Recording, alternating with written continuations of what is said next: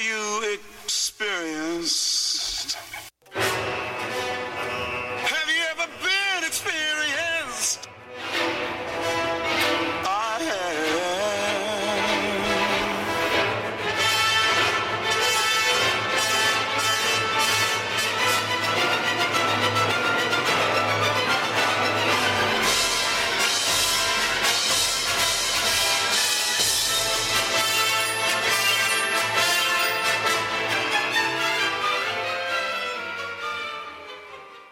And we're back with another episode of the Anarchist Experience, episode 399, aka year 8, week 27.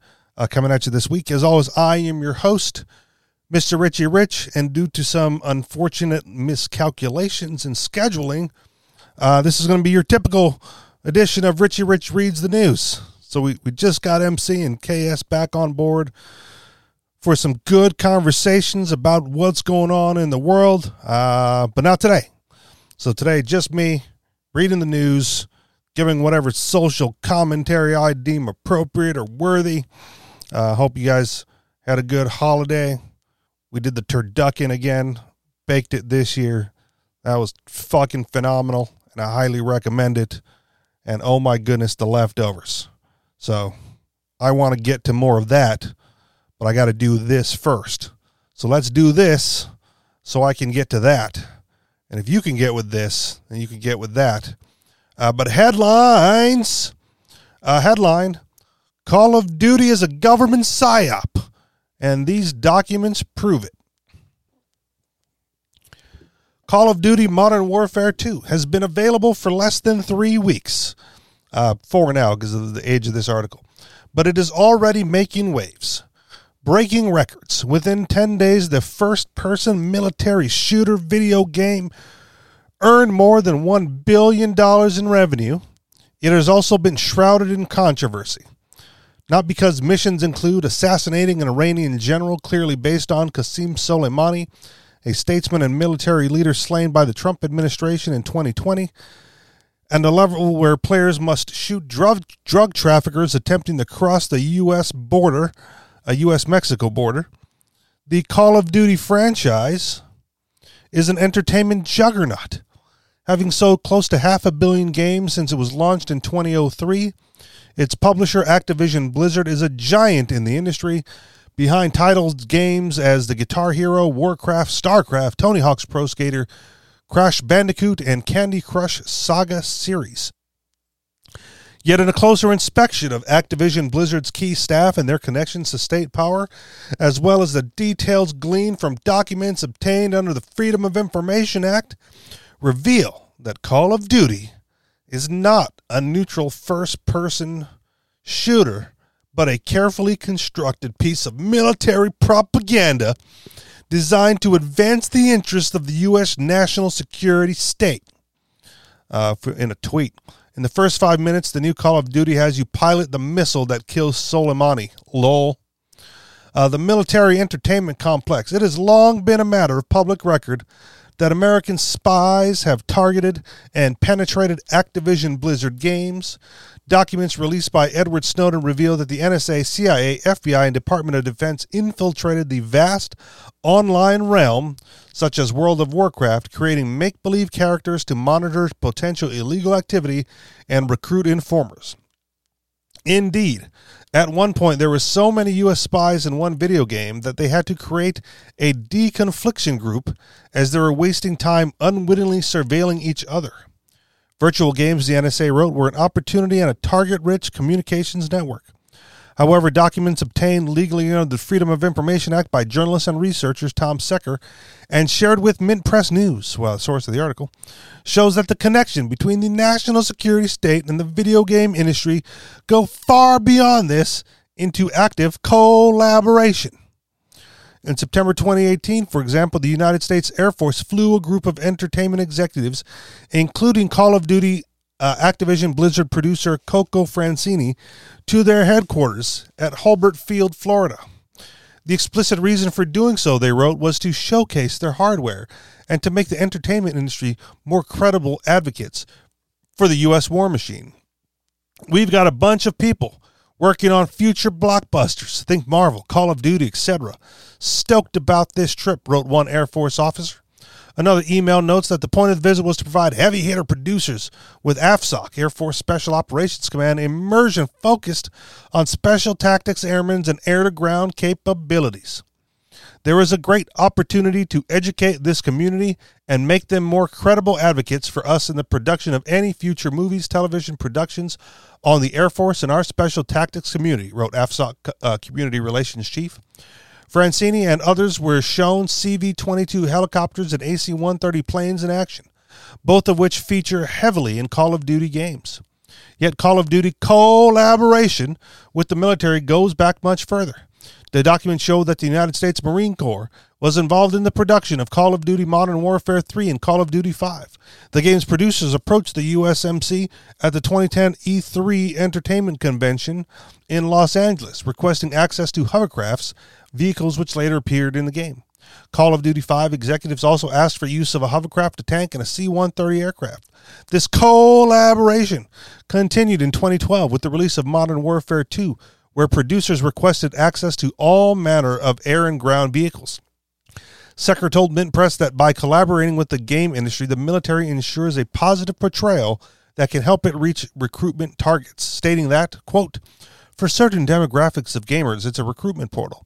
Some first person shooters have embedded adverts with the games themselves. Even without this sort of explicit recruitment effort, games like Call of Duty make warfare seem fun, exciting, and an escape from the drudgery of their normal lives. Secker's documentary, Theaters of War How the Pentagon and CIA Took Hollywood, was released earlier this year.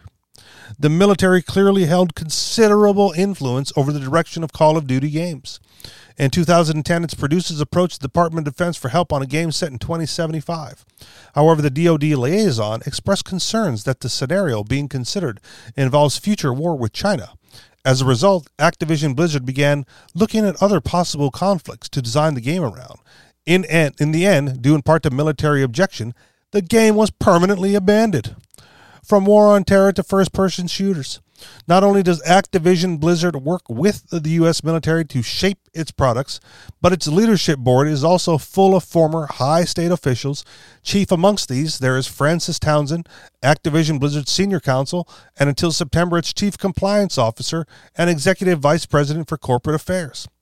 Prior to joining Activision Blizzard, Townsend spent her life working her way up the rungs of the national security state, previously serving as head of intelligence for the Coast Guard and as Secretary of State, Condoleezza Rice counterterrorism deputy. In 2004, President Bush appointed her to his Intelligence Advisory Board. As the White House most senior advisor on terrorism and homeland security, Townsend worked closely with the Bush and Rice and became one of the faces of the administration's war on terror. One of her principal achievements was to whip the American public into a constant state of fear about the supposed threat of more Al Qaeda attacks, which never came. As part of her job, Townsend helped popularize the term enhanced interrogation techniques, a Bush era euphemism for torturing detainees. Worse still, Lieutenant Colonel Stephen L. Jordan, the officer in charge of the notorious Abu Ghraib prison, alleged that Townsend put pressure on him to ramp up the torture program, reminding him many, many times that he needed to improve the intelligence output from the Iraqi jail. Townsend has denied these allegations. She also later condemned the handcuffing and humiliation surrounding Abu Ghraib. She was not referring to the prisoners, however.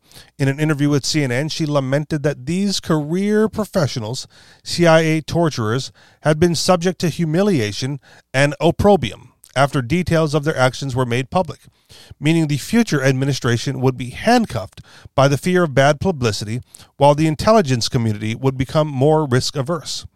During the Trump administration, Townsend was hotly tipped to become the Director of National Intelligence or the Secretary of Homeland Security. President Trump also approached her for the role of director of the FBI. Instead, however, Townsend took a seemingly incongruous career detour be- to become an executive at a video game company. Enter the War Planners. In addition to this role, Townsend is a director of the NATO offshoot, the Atlantic Council, a director at the Council of Foreign Relations, and a trustee at the hawkish think tank, the Center for Strategic and International Studies, a group Mint Press News has previously covered in detail. Funded by weapons companies, NATO, and the U.S. government, the Atlantic Council serves as the military alliance's brain trust, devising strategies on how best to manage the world. Also on its board of directors are high statespersons like Henry Kissinger and Condoleezza Rice. Virtually every retired U.S. general of note, and no fewer than seven former directors of the CIA. As such, the Atlantic Council represents a collective opinion of the national security state. Two more key Call of Duty staff also work for the Atlantic Council. Chance Glasco, a co founder of Infinity Ward developers who oversaw the game franchise's rapid rise, is the Council's non resident senior fellow, advising top generals and political leaders on the latest developments in tech. Game designer and producer Dave Anthony, crucial to Call of Duty success, is also an Atlantic Council employee, joining the group in 2014. There, he advises them on what the future of warfare will look like and devises strategies for NATO to fight in upcoming conflicts.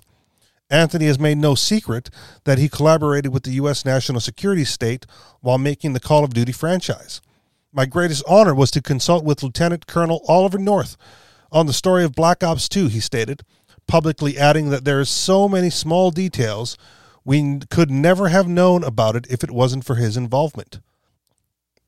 Oliver North is a high government official, gained worldwide infamy uh, after being convicted for his role in the Iran Contra affair, whereby his team secretly sold weapons to the government of Iran, using the money to arms and train fascist death squads in Central America.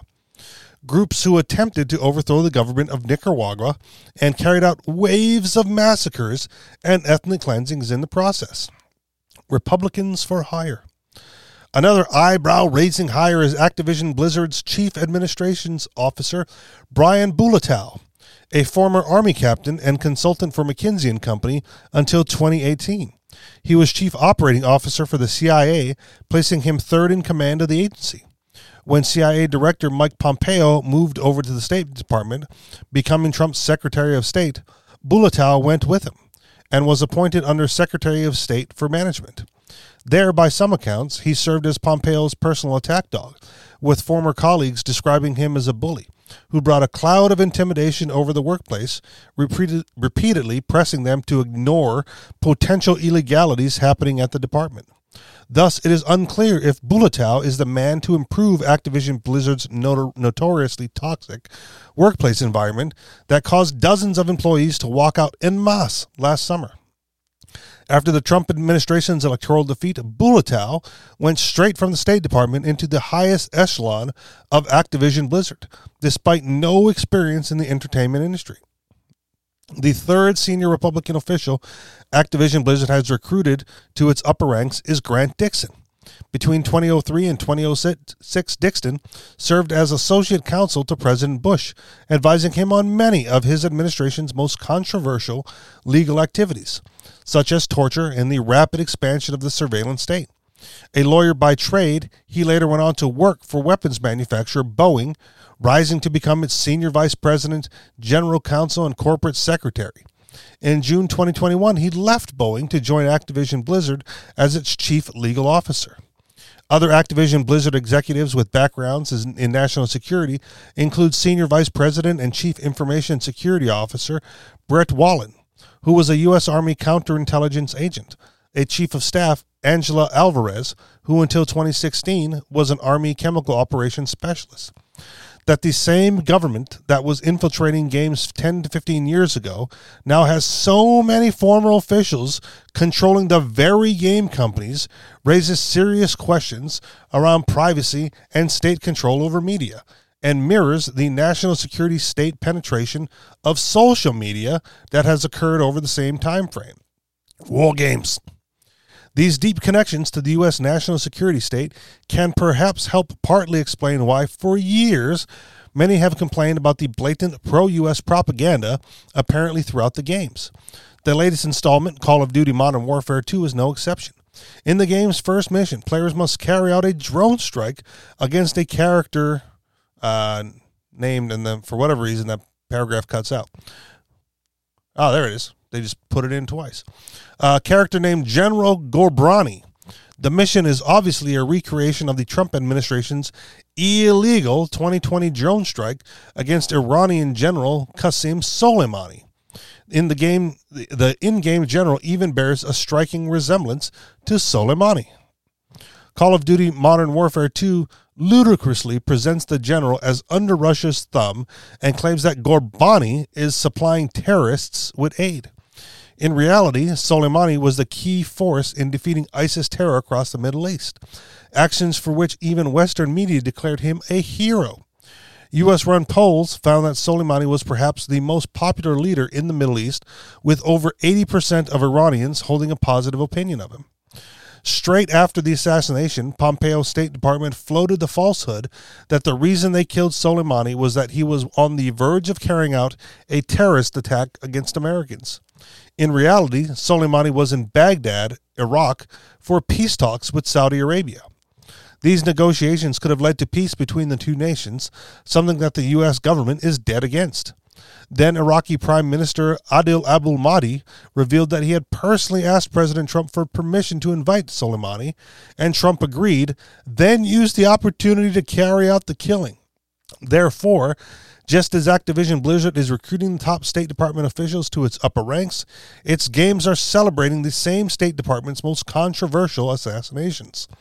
This is far from the first time Call of Duty has instructed impressionable young gamers to kill foreign leaders. However, in Call of Duty Black Ops, players must complete a mission to murder Cuban leader Fidel Castro.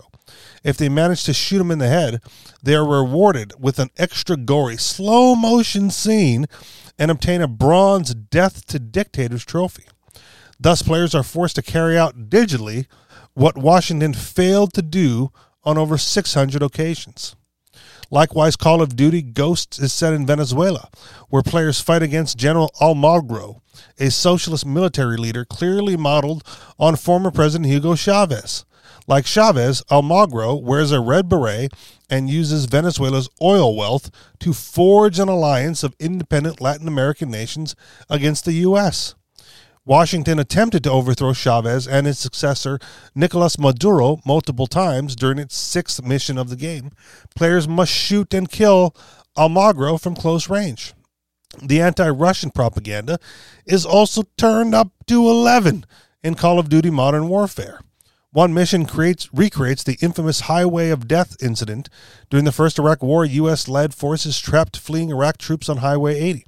What follows what was then Joint Chiefs of Staff Chairman Colin Powell described as wanton killing and a slaughter for slaughter's sake, as U.S. troops and their allies pummeled the Iraqi convoy for hours, killing hundreds and destroying thousands of vehicles. U.S. forces also reportedly shot hundreds of Iraqi citizens and surrendered soldiers in their care. Call of Duty Modern Warfare recreates this scene for dramatic effect. However, in their version, it is not the U.S. forces led doing the killing but Russia, thereby whitewashing a war crime by pinning the, the, the blame on official enemies. Call of Duty, in particular, has been flagged up for recreating real events as game missions and manipulating them for geopolitical purposes, Secker told Mint Press, referring to the Highway of Death, adding, quote, In a culture where most people exposures to games and films, TV shows, and so on is far greater than their knowledge of historical and current events. These manipulations help frame the gamer's emotional, intellectual, and political reactions. This helps them turn into more general advocates for militarism, even if they don't sign up in any formal way. Unquote. Secker's latest book, Superheroes, Movies, and the State How the U.S. Government Shaped Cinematic Universes, was published earlier this year. Game over. In today's digitized era, the worlds of war and video games increasingly resemble one another. Many have commented on the similarities between piloting drones in real life and in games such as Call of Duty 4 Modern Warfare. Prince Harry, who was a helicopter gunner in Afghanistan, described his joy at firing missiles at enemies. I'm one of those people who loves playing PlayStation and Xbox. So with my thumbs, I like to think I'm probably quite useful, he said. If there's people trying to do bad stuff on our guys, then we'll take them out of the game, he added, explicitly comparing the two activities. U.S. forces even control drones, drones with Xbox controllers, blurring the lines between war games and war games even further. The military has also directly produced video games as promotional recruitment tools. One is a U.S. Air Force game called Airman Challenge, featuring 16 missions to complete, interspersed with facts and recruitment information about how to become a drone operator yourself. In its latest attempt to market active service to young people, players move through missions escorting U.S. vehicles through countries like Iraq and Afghanistan, serving up death from above to all those designated insurgents by the game. Players earn medals and achievements for most effectively destroying moving targets. All the while, there is a prominent Apply Now button on screen if, if players feel like enlisting and conducting real drone strikes on the Middle East.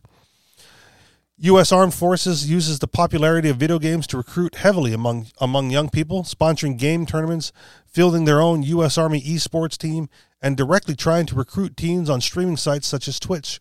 The Amazon owned platform eventually had to clamp down on the practice after the military used fake prize giveaways that lured impressionable young viewers onto recruitment websites.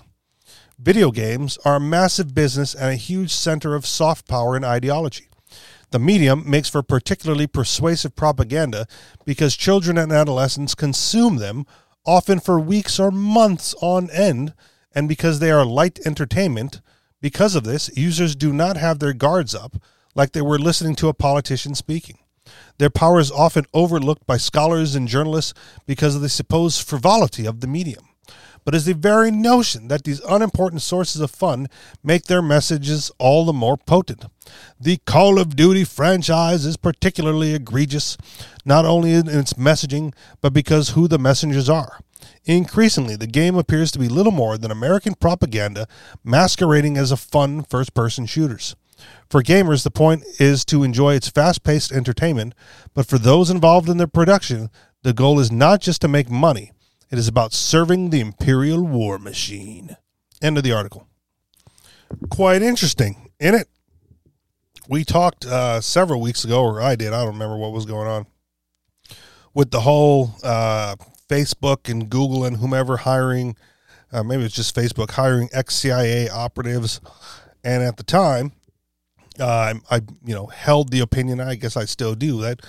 Good, get them out of government, get them into the private sector what's the problem here? And in this one, uh, similar, right? Like you know, if if they're not working for the state, who cares?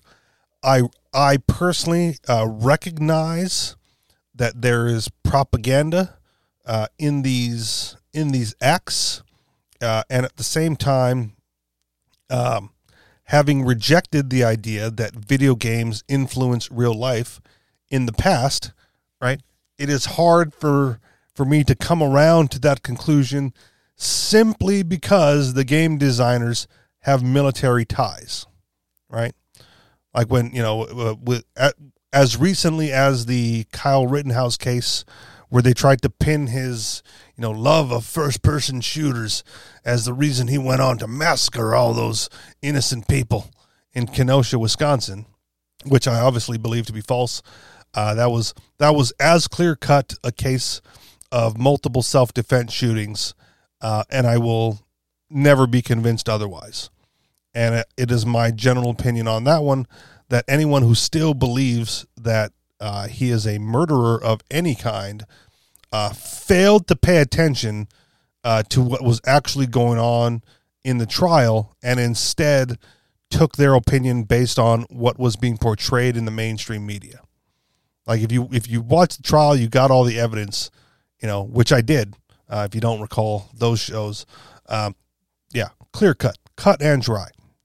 But they tried to use, you know, the use of video games to explain why he liked weapons of war and why he'd go out and you know carry them and kill people.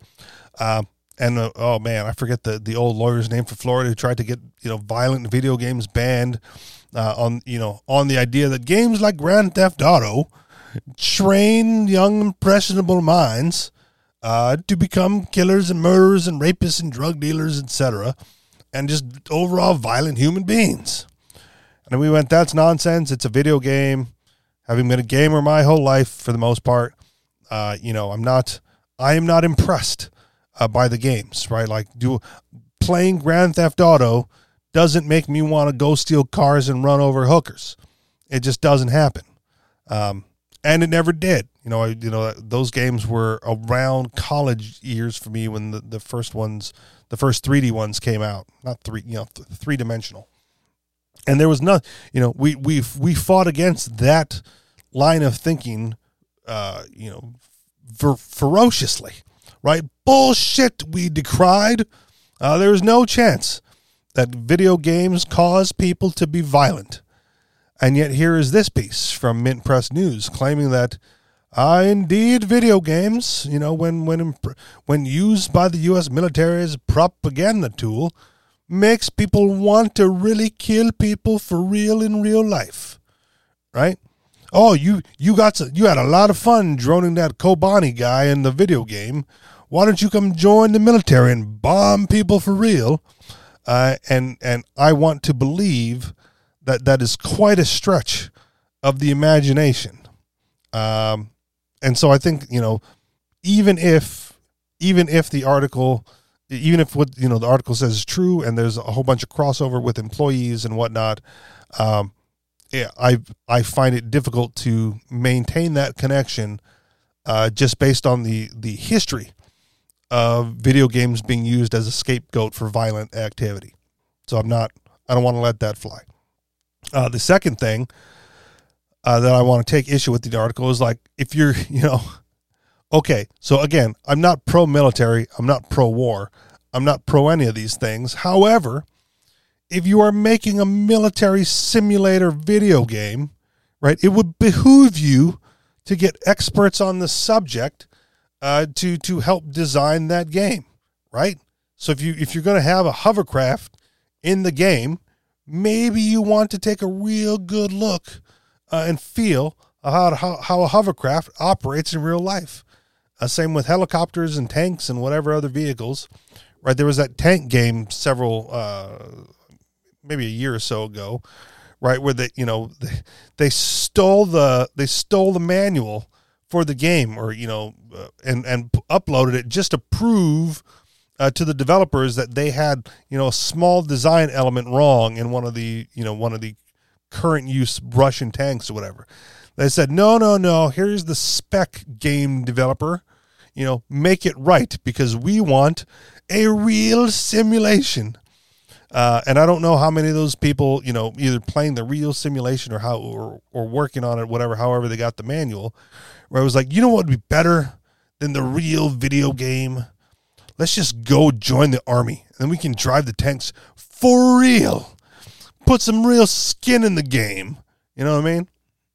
Like I you know, I like I like card games in general, but I don't like gambling, right? So if I get my Caesar's Palace video game or whatever Texas Hold'em video game or even solitaire whatever going on the computer, you know, the simulated loss of money is good enough for me.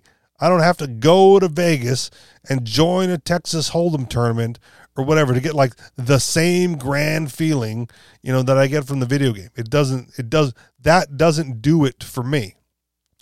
Um, and I'm you know, it's it's hard for me to think that I'm the only one. Right? I don't even like first person shooters uh, mostly because I'm not that good at it. But never, never once, right, did I think to myself, "Oh man, I wish I could do this for real. That would really be the bee's knees, man. Like let's let's go join the military so we can really kill people." Like no, I don't want to do that. But can I have fun doing it in a video game? Absolutely. Right? Back to the simulation, right? The Microsoft's flight simulator, whatever. Right? Like, oh my gosh, you know, you would be better than this? You know, if I could just go to airplane school and become a pilot, then I could do this for real, man. You know, and I just I don't I don't buy it. I don't see it. Um, I accept that this is a form of propaganda. Um, that it could be used to influence emotions. Um, but that's that's entertainment in general, right? Like what show doesn't do that? What movie doesn't do that? What book doesn't do that? You know, music too. There, there's there's a there's agenda written into music, right? The whole you know what was it during the Bush years, the the Dixie Chicks or whoever, you know, rival with Toby Keith over over musical nonsense because they shared this they, they didn't share political beliefs whatever. It's there. The propaganda is there. It's unavoidable. Uh, and I and I don't think that video games in general and Call of Duty specifically uh, need to be singled out for that propaganda aspect. Like, what are you going to do? How are you going to get rid of it? You can't, right? There, people program the game. People are inherently biased to their own political leanings or the, or their own opinions, right? And there's no way to not leak that into games because that's just how people think uh, and how people act and how people behave, right? However, your opinion was first formed, your mission in life is to seek out reinforcement to that opinion so you can be right about it. And it, and that's that's true for everyone, uh, myself included, right? One of one of the great things about being a, an anarchist or even a libertarian to some respect is like you have the moral high ground on just about any political issue or argument. Right? Like, no, no, no, we're right, and you're a violent asshole. Right? You know, that's that's it. If if for no other reason, you know, to seek reinforcement to be right about that is a grand old thing, and so you're never going to get rid of that. Um, so uh, so again, you know, trying to trying to filter that out of video games, right? Any video game, uh, is is is nonsense. You know, and, and again, not not not all video games have a have an agenda or a political messaging to it, right? Um, but as far as the medium is concerned, when you start to do games like this, you know, how can you not, right? Uh, one of the one of the funny things is the article didn't even mention uh, the U.S. Army game for like the original Xbox, right? It, it was produced by the U.S. Army. And the wonderful thing about it is, uh, whichever side you were on, you were the good guys. So team based tactical warfare, right? And both sides were the Americans uh, from their perspective. And, and both sides were fighting the bad guys from their perspective. So on your screen, you know, you had red, white, and blue. And the other side, you had like, you know, the, the red scare of China or whoever it was, the bad guys, the Middle Eastern people, or, you know, whatever at the time and that's just you know it was designed that way you know and i've i i, I think i i don't know if i own it. I don't know if i ever got around to purchasing it.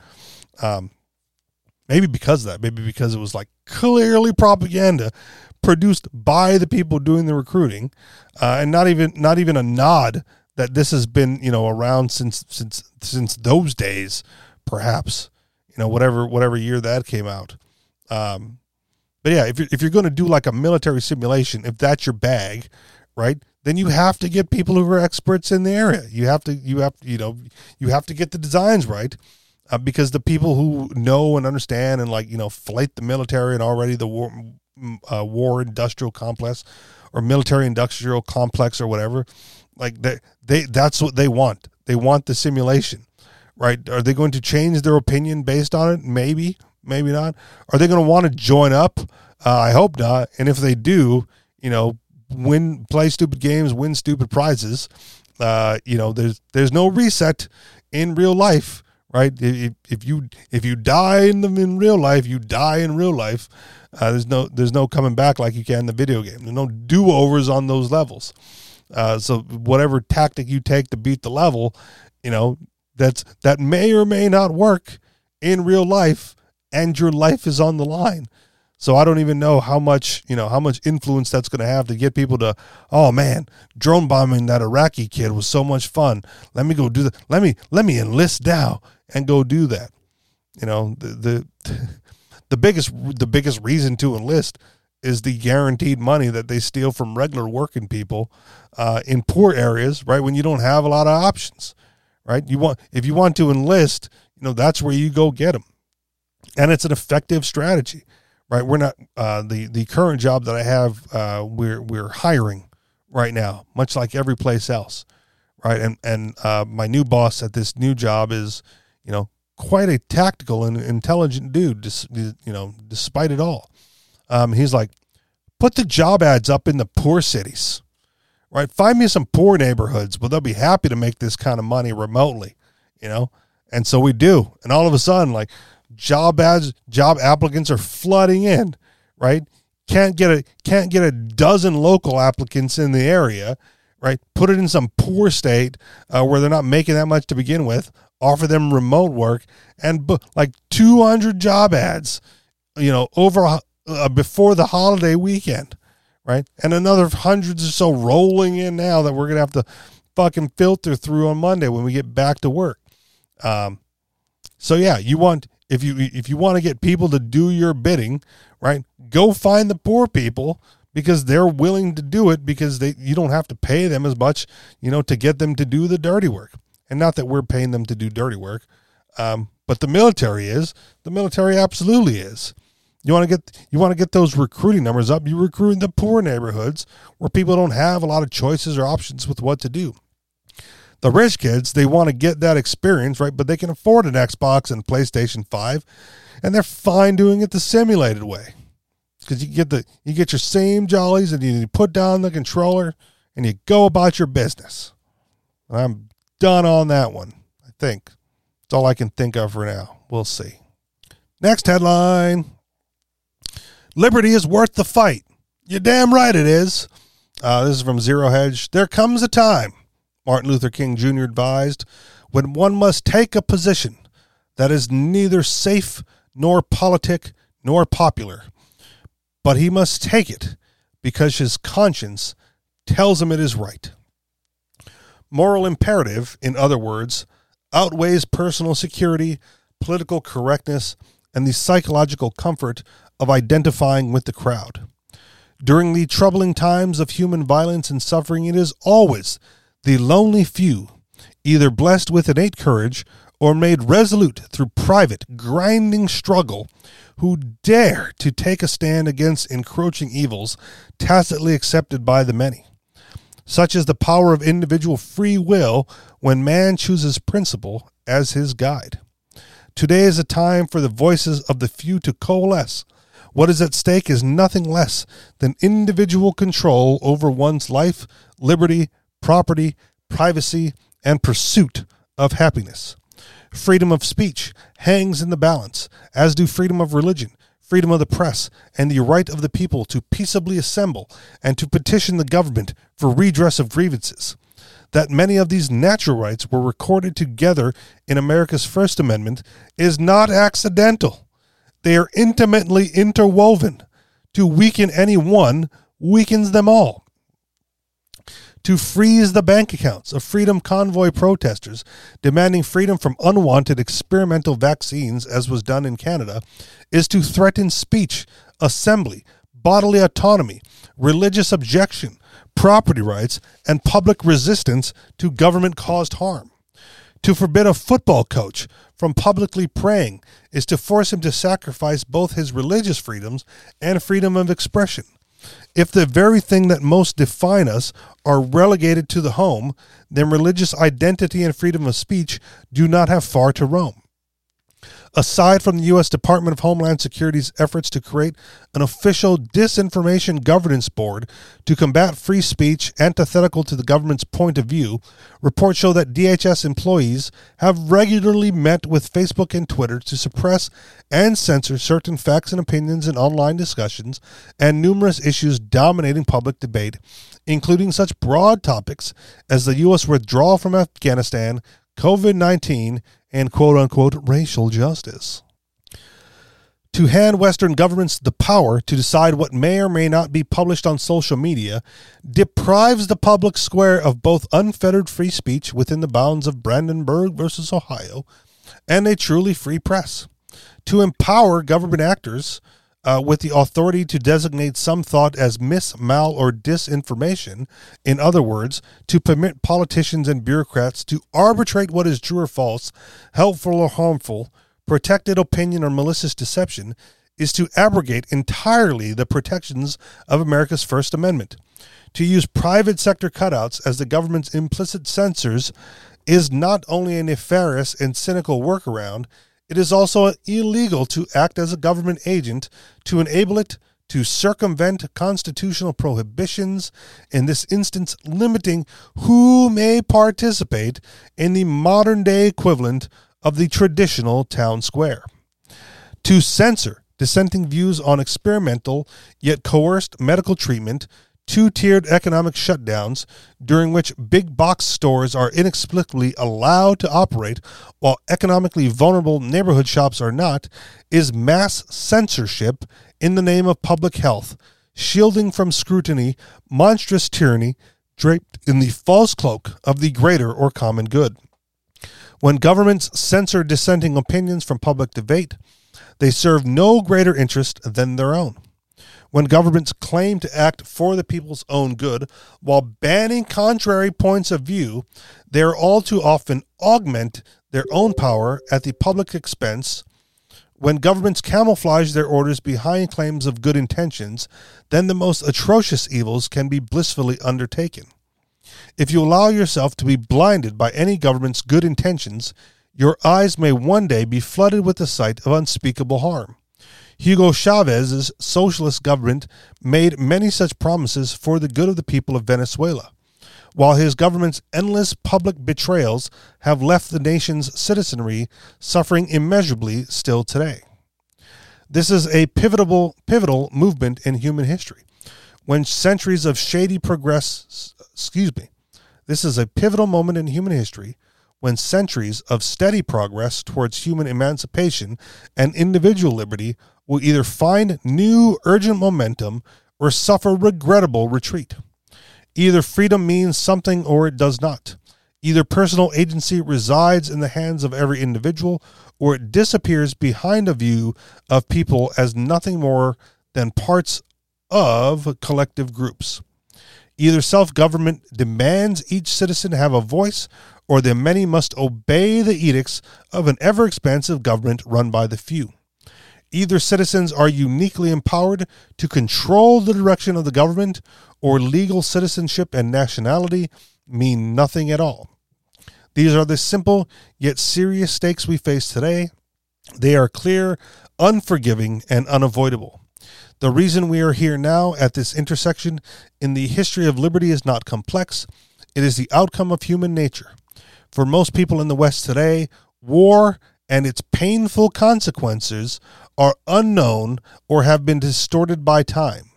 Although violence and bloodshed continue uninterrupted in many places around the world, most Westerners have long been spared the horrors of war directly outside their doors.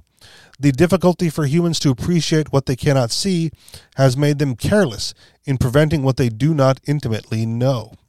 Many politicians cavalierly embrace totalitarianism once again. Citizens, once aware of the attendant dangers to peace when large corporations and national governments work hand in glove to push politically correct ideas upon society, and apparently so far removed from the 20th century's vivid lessons in fascist, communist, and Nazi propaganda that they fail to see the harm in bureaucrats and office holders dictating to the public what it may believe. Many Westerners have forgotten that freedom of speech and personal liberty, far from menacing microaggressions deserving of sanctions, are the surest safety valve for mediating animosities inherent within any society before outright violence is unleashed in their stead. For many people, decades of relative peace have transformed hard fought Western freedoms into disposable inessentials. Governments and international corporations think little of the risk to social cohesion and probably do not even care when they purposefully manipulate populations with mass media propaganda meant to reinforce the elite agenda of the World Economic Forum, covering everything from energy use and food production to medical mandates and health passports. The same allure of ultimate power and control that fueled both world wars remains all too enticing. Governments already acclimated to universal public surveillance and warrantless online tracking see central bank digital currencies, human tra- tracking implants, and the imposition of social credit scores all on the horizon and believe the time for total control over citizens is near so long as they are the ones doing the controlling. As always, Technology's liberating benefits are accompanied by its power to threaten populations and to suppress information that its directly that its directors may abhor. Radio and television connected the world as never before, but mass communication also rapidly fueled the rise of dictators and the spread of public indoctrination to new heights. Nuclear energy has provided both abundant power and the potential for apocalyptic destruction. Personal computers, smartphones, and the internet have given ordinary individuals megaphones through which to articulate new ideas, yet that same cyberspace has opened up a brand new battle space for government surveillance, propaganda, and mass manipulation.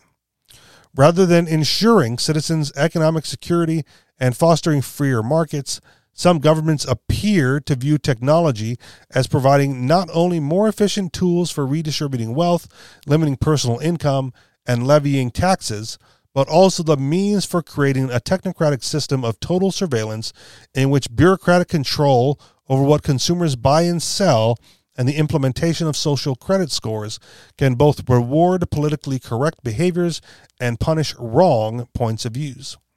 Uh, technological advancements provide the means for both greater human freedom and absolute human abasement. When governments are allowed to make that choice for us, they will often choose the latter. Their concern is not our personal liberty, but their power.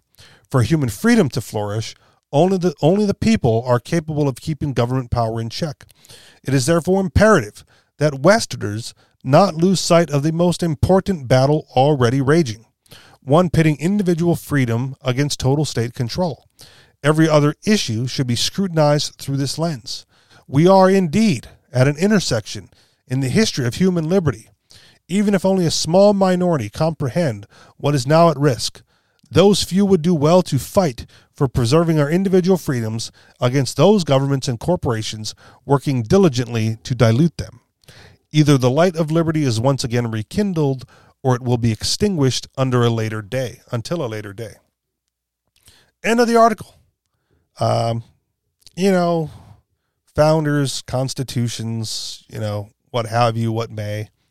Um, I th- I am of the agreement in one of the quotes, uh, and that is the one about refreshing the tree of liberty.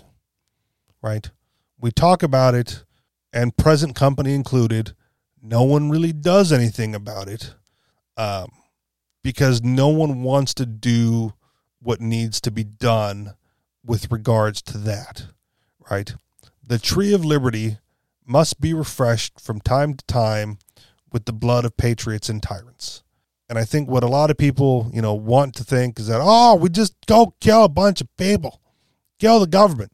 And I'm all for that. Um, but the tree gets refreshed with the blood of patriots and tyrants, right? Not just tyrants. This is not something that you can escape from. Um, and I and that is you know part of the messaging that goes uh, unchecked, unnoticed, unbelieved when people go like, "Well, we don't want it to get that far." You know, let's just vote, right? And you know, several weeks ago or, or whatever, we went through whatever midterms and whatever red wave was supposed to, you know, come rolling on through, uh, and that didn't happen. And you know, even if it did happen, fundamentally, what would change? Nothing. Um, but you you, t- you tie the founders, you know, the founding, you you tie the fundamental position uh, that the tree of liberty needs to be refreshed with the blood of patriots and tyrants. Um, you tie that in with the the I'm going to call it the objective idea that if you vote in any way, shape, or form, right? Defensively, offensively, whatever. Uh, at the very least, right? You are granting legitimacy to that system. And we've covered this before. I won't get too into it this time. But you were saying, I agree to the rules of this game and I will abide the outcome of this game, right? I will vote for my preferred candidate, but if your candidate should should win, come hell or you know by by hook or by crook, uh, then I will agree to follow whatever rules are levied on me by your candidate, in the hopes that in another two to four to six years I will get another chance to let my opinion be known once again. Uh, and and you know, you do that several times, and you're outside of the you, you know you're outside of the uh, opportune window to fight fucking back, right? You know, I'm getting too old for this shit, and and and now I'm handicapped, right? Like when I when I first found these ideas, I was like, all right, I'm young, I'm in shape, I'm good to go, I'm healthy. Let's fight because now is the time for fighting, uh, and now is still the time for fighting. But I'm old and I'm injured and I'm tired and it hurts to walk upstairs. It's like, God damn it, right? Like I'm still not to vote, but you you have lost, you know, someone who was willing to do to do battle, sir. Um, at least for me, right? With new recruits all the time. You know, the anarchist video game, you know, Call of Anarchy, uh, to to to propagandize those little bastards uh, into into growing up anarchists and wanting to fight the state instead of for the state. Uh, but I digress. Um, but it's you know liberty as the art as this article titles, liberty is worth the fight, and unfortunately, people don't want to accept the idea that it's going to take a fight. It's you're going to have to do it, right? It's it's not it's not going to be found at the ballot box, right? You you I don't I don't know if it's even possible, right? To like to nickel and dime your way to freedom, uh, because it seems like every step forward has something attached or a few steps back, right? Um, you know, they, they, they finally got legalized marijuana done in, in much of the country, right? Ah, but then it's taxed.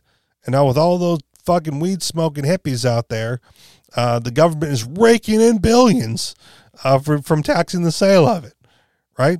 Are, are there more people smoking weed now than there were before? Uh, Like, what's the what's the percentage of people who like, well, now that it's legal, right now now I can get my hands on it, right? Oh, now now that I can go down, you know, it's easier now because now it's like, oh, now now I can just go down the store and pick up all kinds of edibles and whatevers and vapes and what have you, you know, and then the government takes their cut. You you you know, the the the the the ideas of liberty uh, were better off when it had to be done on the underground. You weren't spending all that much money on it, uh, or if you were, you know, or whatever, um, because that was that was less money going into the state coffers. You know, there's a different different way to think about it. But like who who wants? And I think there's an article somewhere floating around uh, recently that said just just that, right? Like you know, the the there's a demand for illegal weed uh, because of how much the government and the state is taxing it.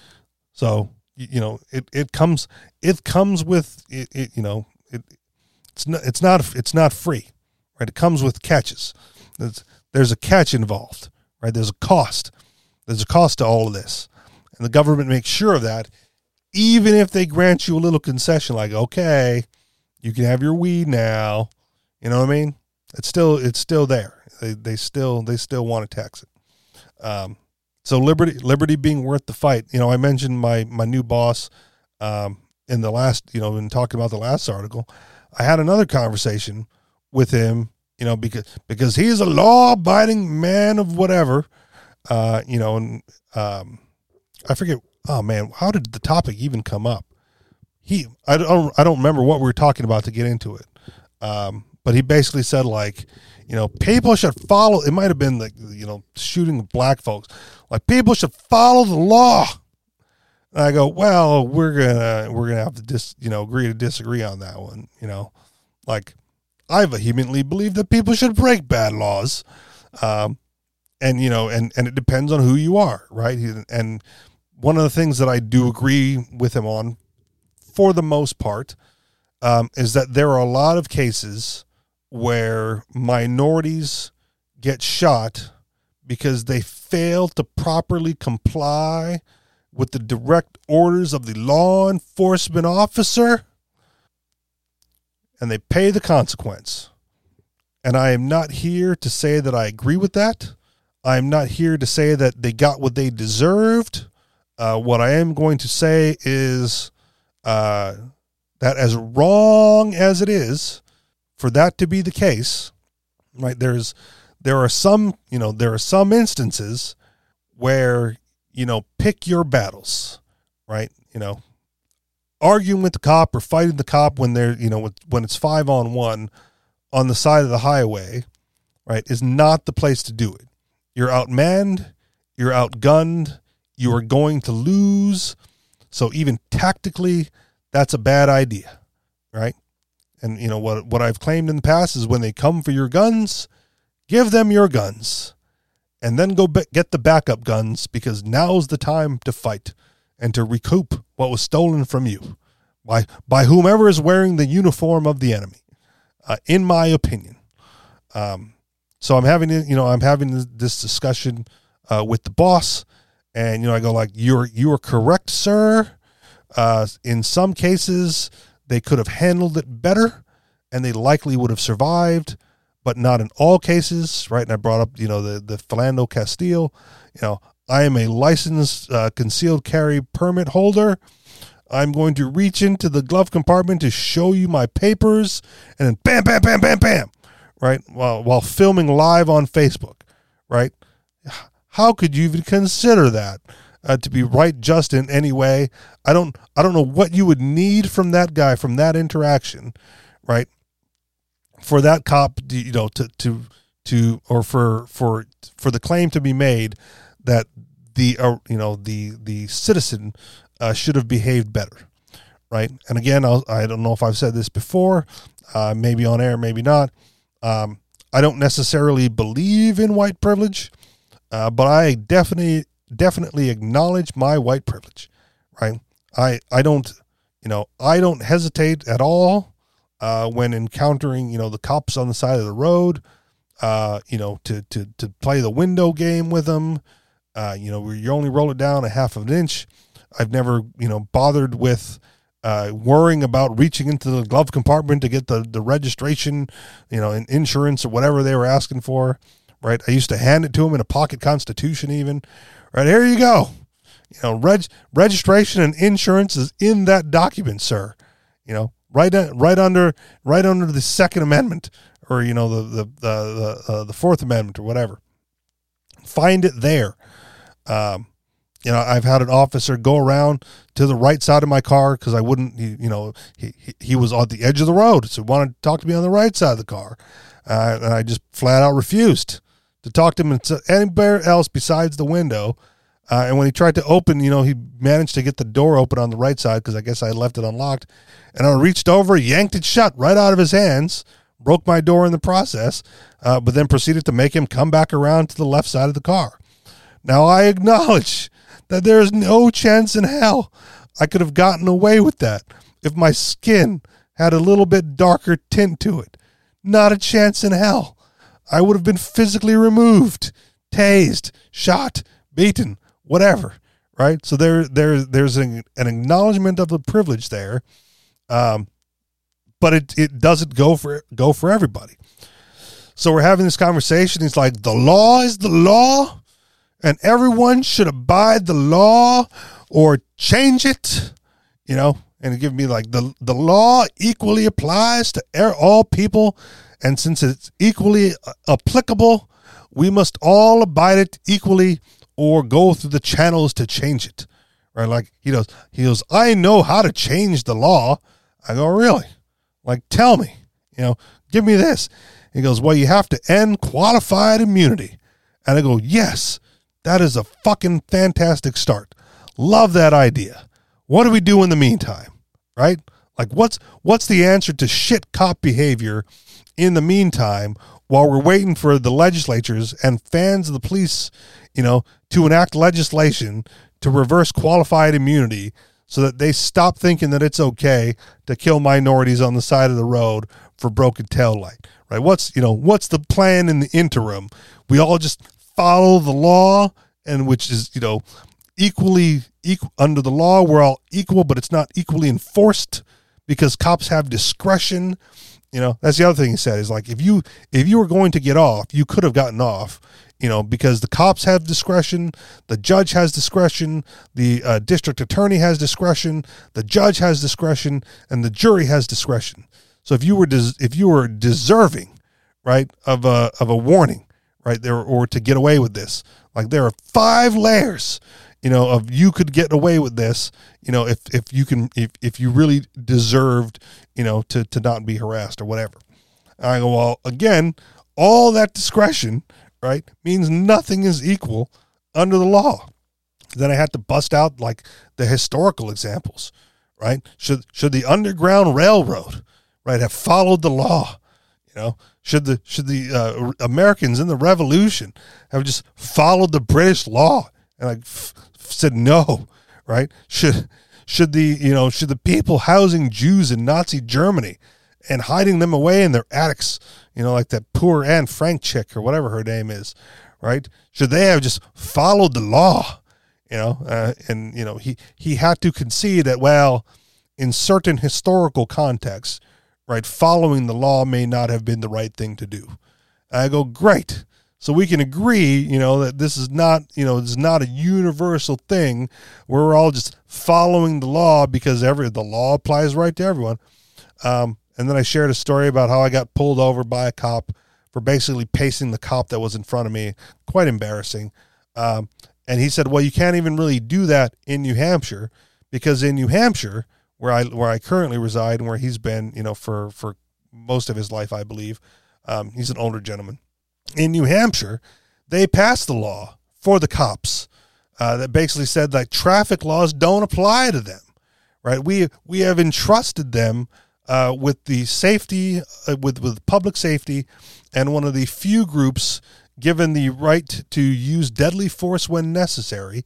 Right? We have entrusted them with use of deadly force. Right? We can we can entrust them with uh, with not having to follow traffic laws uh, you know, went on duty, right? Like if they, if if they can go as far as deadly force, right, then then then we can trust them to do what's right on the road. And I said, well, shit, man, two things, right? Number one, that means that the laws are not applied equally because now you have this whole separate class of people that have written in an exemption for themselves. And number two, New Hampshire is a constitutional carry state, right? We're all entrusted with the ability to, you know, to use deadly force when we deem necessary to protect life and liberty for ourselves or for others in danger if we wish to apply it, you know, in, a, in one of those like mass shooting scenarios, right? We've all been entrusted with that. So all the laws, you know, should still be applied equally and we and traffic laws should should not apply to the rest of the citizenry. Uh, and of course, he had no answer for that. So as as long as there's going to be, you know, a battle or a fight or whatever, you know, for the liberty and freedom of our lives and lives of our progeny going forward, right? There's there's you know the the truth of the matter is the fight is going to be a fight and it's going to be violent and that's what it's going to take, right? The the the state uh, has the monopoly on violence over a geographic area, and they will exercise that at their discretion and in, um, and unless they get pushback using those methodologies, there's no reason for them to think otherwise. So the the tree of liberty must be refreshed with the blood of patriots and tyrants. There is no utopia like, oh, what happens once you overthrow the state? Then what? Well, then you keep going, right? Like you know, uh, it, it you know the the the ideas of liberty require eternal vigilance right? Which means you need to refresh that tree from time to time, not just once, but from time to time uh, with the blood of patriots and tyrants, right? And you must be ever vigilant in carrying out that directive. Because if you if you wane or you fall back, you know, into what whatever time we are now, where people are too afraid to push back, uh, then you then you lose it, and then it's that much harder to fight back uh, when it when the time truly you know when it's time to you know, get on the fucking trains going to the gulags or whatever. So, fight. Is it worth the fight? Absolutely. Should we be fighting all the time? You know, on what front? All of them, all the time. Um, and if you and if you can't get behind that, well, then you know, continue to vote and maybe get your nickel and dimes, you know, taxed ad infinitum for all of history until they actually come and take the guns, and then it's too late. Enjoy your ride to the gulags in the boxcar. That'll do it for me. I am done. End of the show. Uh, you know where to find us anarchistexperience.com on Telegram, t.me slash anarchist experience, or t.me slash the anarchist experience. And if you would like to contribute to this show financially, you can do so through Patreon, patreon.com slash the anarchist experience. Thank you very much for listening. And we hopefully will talk to y'all next week. Peace.